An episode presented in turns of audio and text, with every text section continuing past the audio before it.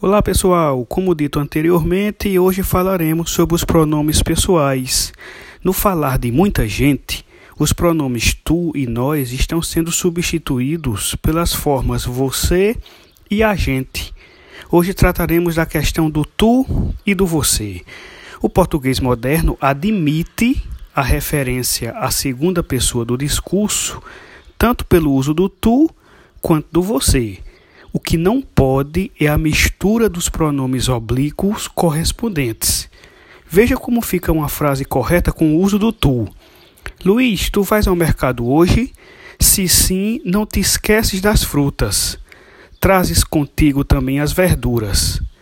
Note que as formas vais, ti e contigo estão relacionadas ao tu. Veja como fica essa mesma ideia com o uso do você. Luiz, você vai ao mercado hoje? Se sim, não se esqueça das frutas. Traz consigo também as verduras. Atente que as formas vai, se e consigo estão relacionadas ao você. Perceba que a diferença básica nos dois empregos está na articulação dos pronomes oblíquos. No nosso próximo encontro, falaremos mais sobre essa diferença de emprego.